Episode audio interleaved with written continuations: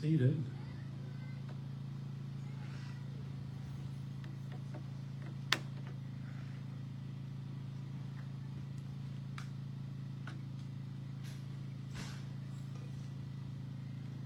Now today we'll be back in Romans chapter 4, or 5, I mean.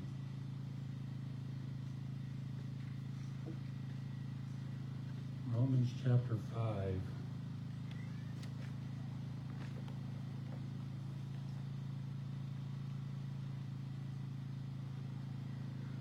All right, um, still a little loud there, Camilla. You need to turn it down, please. Turn the main down. Going all the way to the right.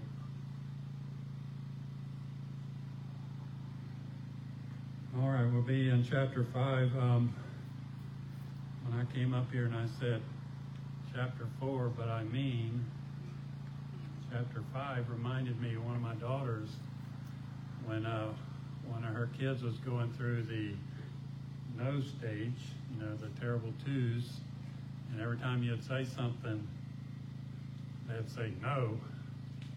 She taught them to say no, but I mean yes. So she had asked him to go pick up his toys, and he would say no, but I mean yes. Kind of a funny story. Funny to me, anyway.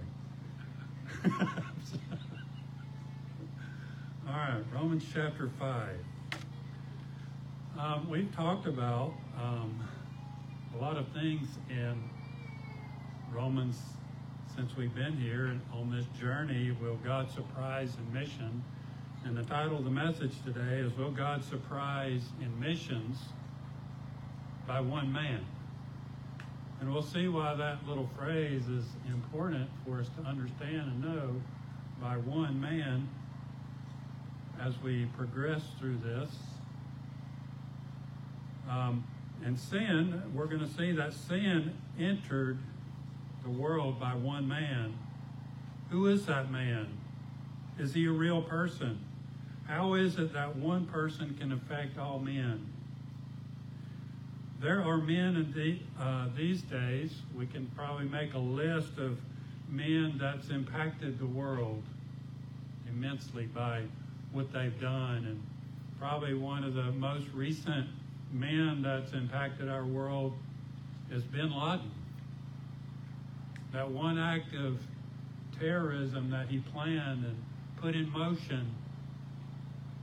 Look at all the countless thousands, hundreds of thousands of lives that have been lost because of that one man. Now, he, he impacted the world. We think of Hitler or Mussolini or Joseph Stalin, or we could just go on and on and of different people that's impacted the world. But there are two men that stand out in history that's impacted the world more than any other. In fact, more than all the others put together. And that's who we're going to be looking at today. We're going to be looking at Jesus Christ and Adam. So let's uh,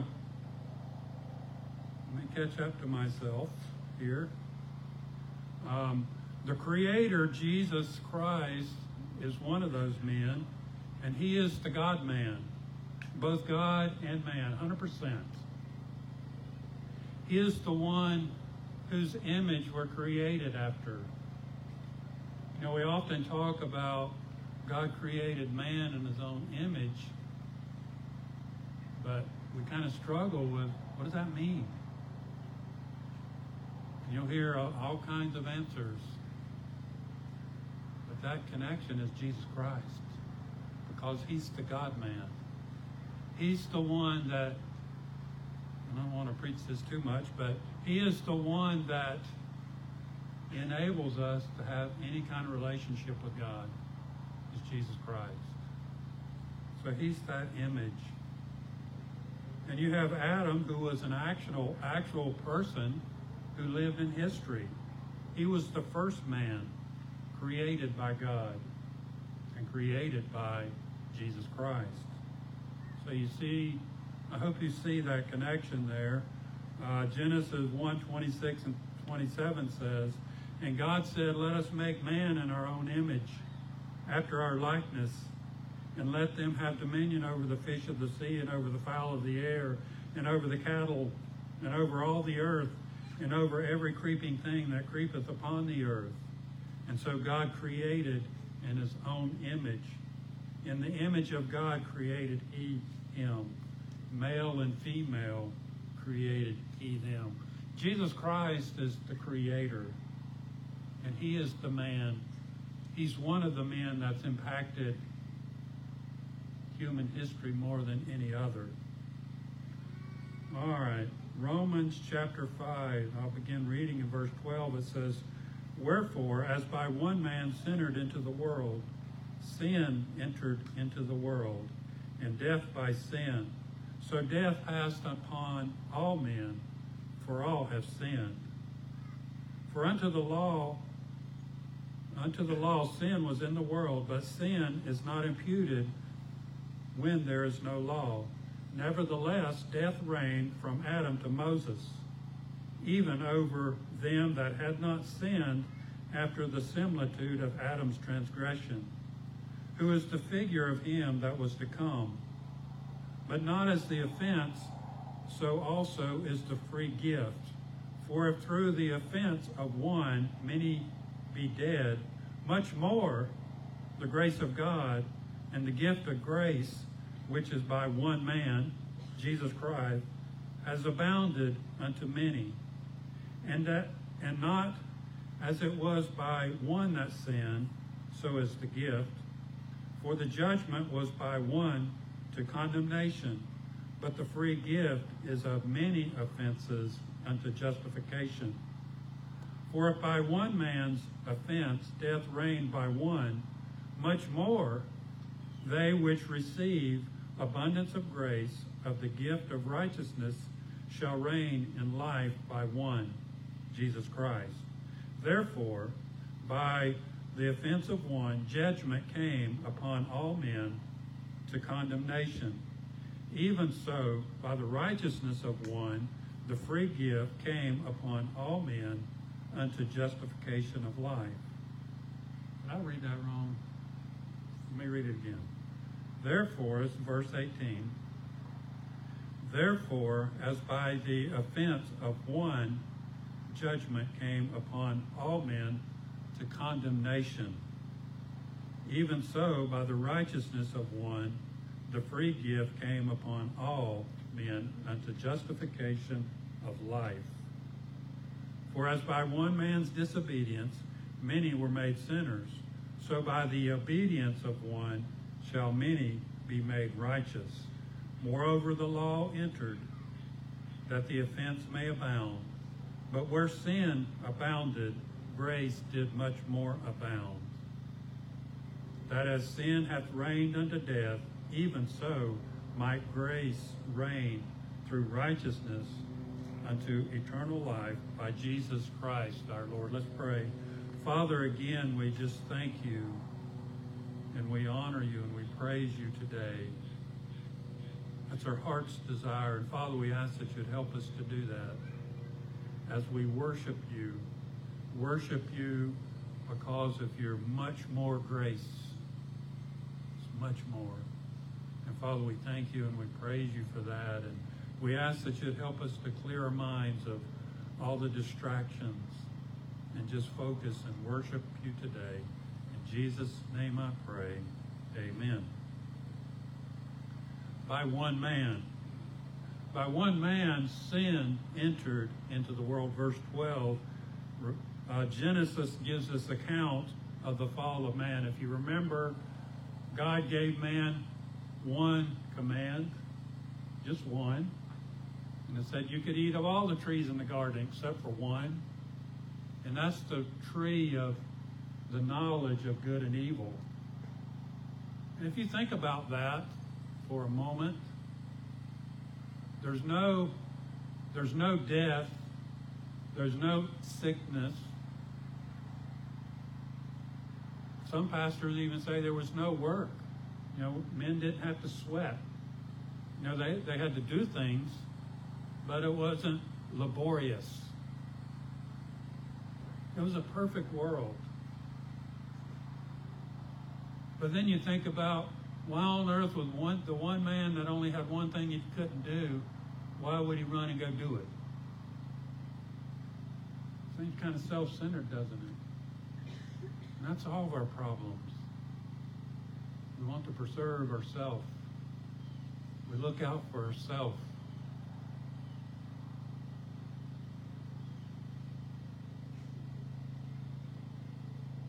Sin is the breaking of the commandment of God. Adam wasn't the inventor of sin. He wasn't the one that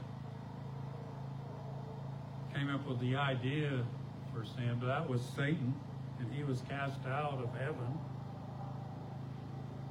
It was the commandment that it's the commandments that reveal the presence of sin in him. He only had one commandment, but yet it revealed that sin nature that was in him. And sin is rebellion against the Creator.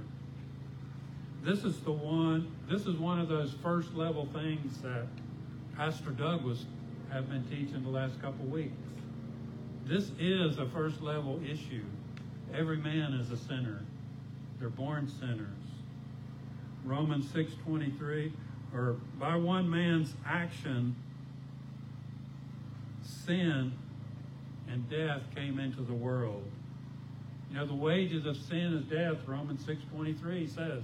For the wages of sin is death, but the gift of God is eternal life through Jesus Christ our Lord. Before the, wall, the, law, the fall, there was no death, there was no disease, there was no dying, there was no sudden infant death syndrome. None of that. But sin brought all those things to the world. Sin brought death to the world. And the penalty of sin is death. By one man's actions, death was passed to all men. That's in verse 4 or 12. For all have sinned. Romans 3.23 says, For all have sinned and come short of the glory of God. And in verse 13 in Romans 5, it says, Sin is not imputed when there is no law. For, the, for unto the law, sin was in the world. And what he's saying is, is from Adam to Moses, there was no law. Moses is the one that the law was given to. And then it goes on to say, but sin is not imputed when there is no law. Now, if there's no law, you, if you go to court, you know, the judge or lawyers can't just make up a law and try someone by it. There has to be a standing law before you can bring them to court. That's the way our judicial system is made up. We can't just arbitrarily make up laws and then convict somebody because they broke it. I remember, it's actually a sad story. When I was raising my kids, I was, I was talking to one of my sons, and I was kind of getting on to him about something he, he did. But then he said something very important. He said, But you never taught me. That was wrong.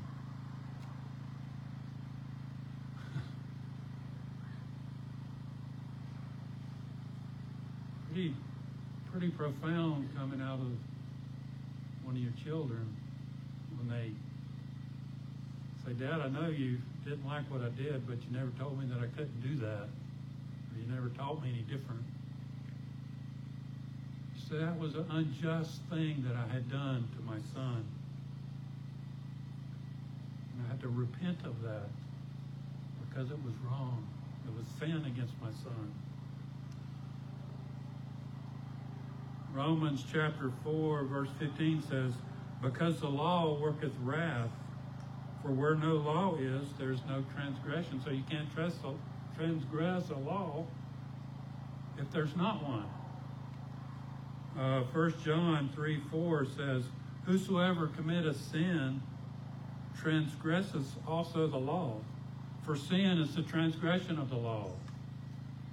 And 1 Corinthians 15 56 says, The sting of death is sin, and the strength of sin is the law. So you understand what the purpose of the law is.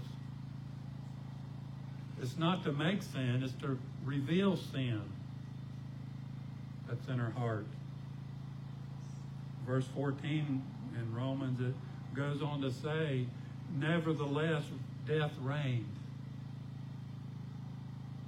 Nevertheless, verse 14 says, Nevertheless, death reigned from Adam to Moses. You know, Adam was the one that sinned, but everyone died after that. Genesis 5 gives you a whole list of, of men through the line of Seth, and every one of them that their life ends, and it says, and he died. And he died. And he died. So, even though those men didn't sin the same way that Adam had, they died. Verse 14 goes on to say, it says, Nevertheless, death reigned from Adam to Moses, even over them that had not sinned after the same similitude of Adam's transgression, who is the figure of him that was to come. The law was not given until Moses, but all died. Genesis 5 in the line of Seth is the major theme of that chapter is that, and he died. Then sin increased so much in man's heart that God said, every thought and intention of man's heart is only do evil. They only did evil. And death reigned from Adam to Moses. And, and it got so bad that God just destroyed the whole earth. He, he flooded the earth, drowned everyone except for a remnant. There's always a remnant. And that remnant was Noah and his family. Sin was present in them. They all died even though they did not sin the same way that Adam had. So death reigned. Every one of them died. And today, every one of us is on a death march. Every heartbeat is a death dirge, Steve Lawson says. It's a beat to our final one, our final heartbeat.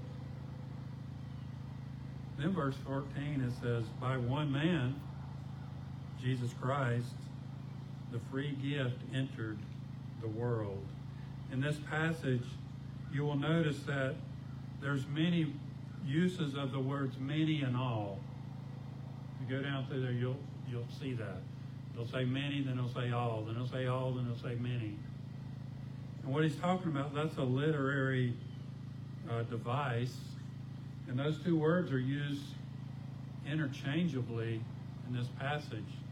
So sometimes all means many, and sometimes many means all. As you read it, you'll you can understand that by the context. Just as the offense came by one man, so also the free gift came by one man, verse 15. The free gift is much more grace of God. The difference between the offense and the much more grace of God is so great, one can hardly see how they're even comparable. When you think about man's sin, and you think about God's grace and you understand it a little bit, you wonder how they you could even compare them side by side. But yet that's what this passage is doing, is lay them side by side. God's grace and God and man's sin, Adam's sin. Side by side. I heard uh, Dr. Barnhouse, I read him this morning, and he said when it rains, we had a good rain last night, the rain falls on our window, it just dries up, keeps the rain out.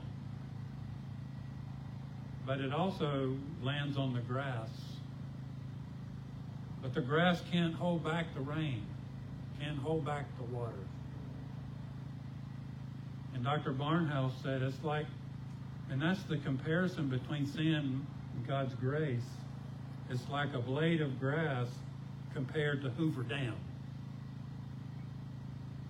Can you really put those side by side and compare them? I don't think so. But that's the difference between the offense and much more grace. Maybe this will help us understand it a little better. As you think about what sin does, sin causes us to spiritually die, where every one of us is spiritually dead. Ephesians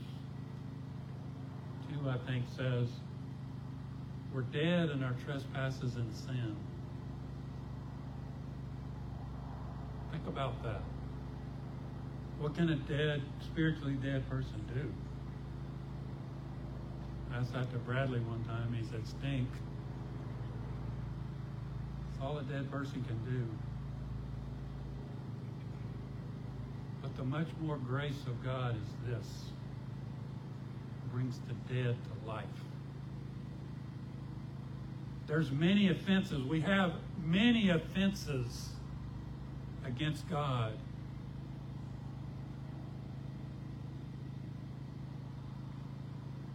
But much more grace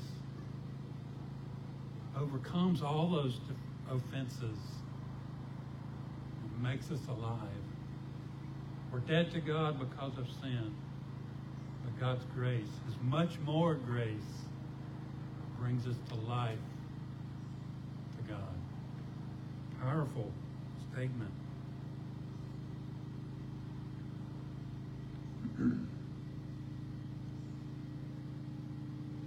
we learned that by the offense of one all die, therefore we're all dead in our trespasses and sin.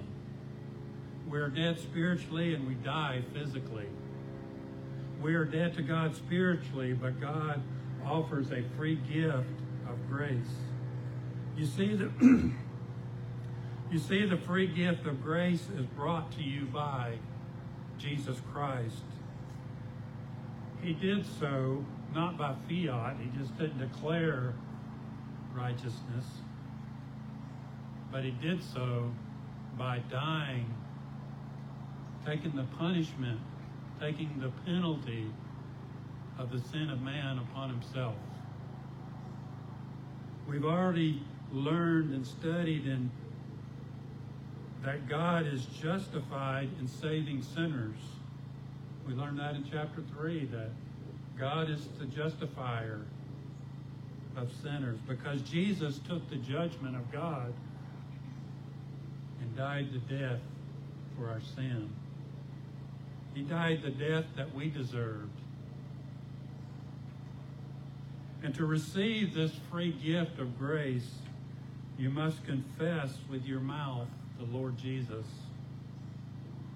That Jesus is Lord over your life and believe in your heart that God raised him from the dead. Romans chapter 10, verse 8 and 9 says just that. It says, But what saith it? The word is nigh to thee, even in thy mouth and in thy heart. That is the word of faith which we preach. You remember in chapter 3, that's what we talk about. Salvation only comes by faith, by believing God. In verse 9 it says, That if thou shalt confess with thy mouth the Lord Jesus, and shalt believe in thine heart that God raised him from the dead, thou shalt be saved. It is by faith that we confess that Jesus is Lord of our life. It's our mouth we use to confess that Jesus is Lord in your life and in my life. You live, you no longer live your sinful life, but you live a life that's dedicated to following Christ. It is by faith you believe that God raised him from the dead and that he will do the same for you someday. This is the much more grace that Paul is talking about in Romans 5. That God raises the dead. You know, that's our hope. We're going to live in this life and we're going to die. But our hope is that just as Christ was raised from the dead, we will be also. In verse 15 it says, But as as the offense, so also is the free gift. For if through the offense of one many be dead, much more the grace of God and the gift by grace, which is by one man, Jesus Christ, hath abounded unto many. We understand that Christ died for our sin. And all who trust him, all that make him Lord of their life, and they turn to him in repentance and faith, all of those have eternal life. And I want to ask you today, if you've never experienced that in your life, if you've never trusted Christ, you've never repented, you've never done that, I, I urge you today to do that today. You can do it right where you are. I urge you not to delay. Trust Christ. Trust Him. What are you waiting for? Trust Him. Put your faith and trust in Christ. Let's stand and we'll pray. Father, again, we just thank you and we praise you and we honor you with our life, with our heart, with our minds, with our soul. Father, we thank you that you provided the much more grace that is needed to save sinful man. And that you bring sinful men back to life from the dead. That's a creative power that only you have. And Father, we thank you for that. And we ask that you would work in the hearts and lives of people that at the hearing of your word, they would come. We ask that you draw them, burden their heart, and save them, that they would turn from their sin and trust you. And Father, we ask you to do that, not for our sake, but for Jesus' sake. And in Jesus' name I pray. Amen. All right, please remain standing for our last song.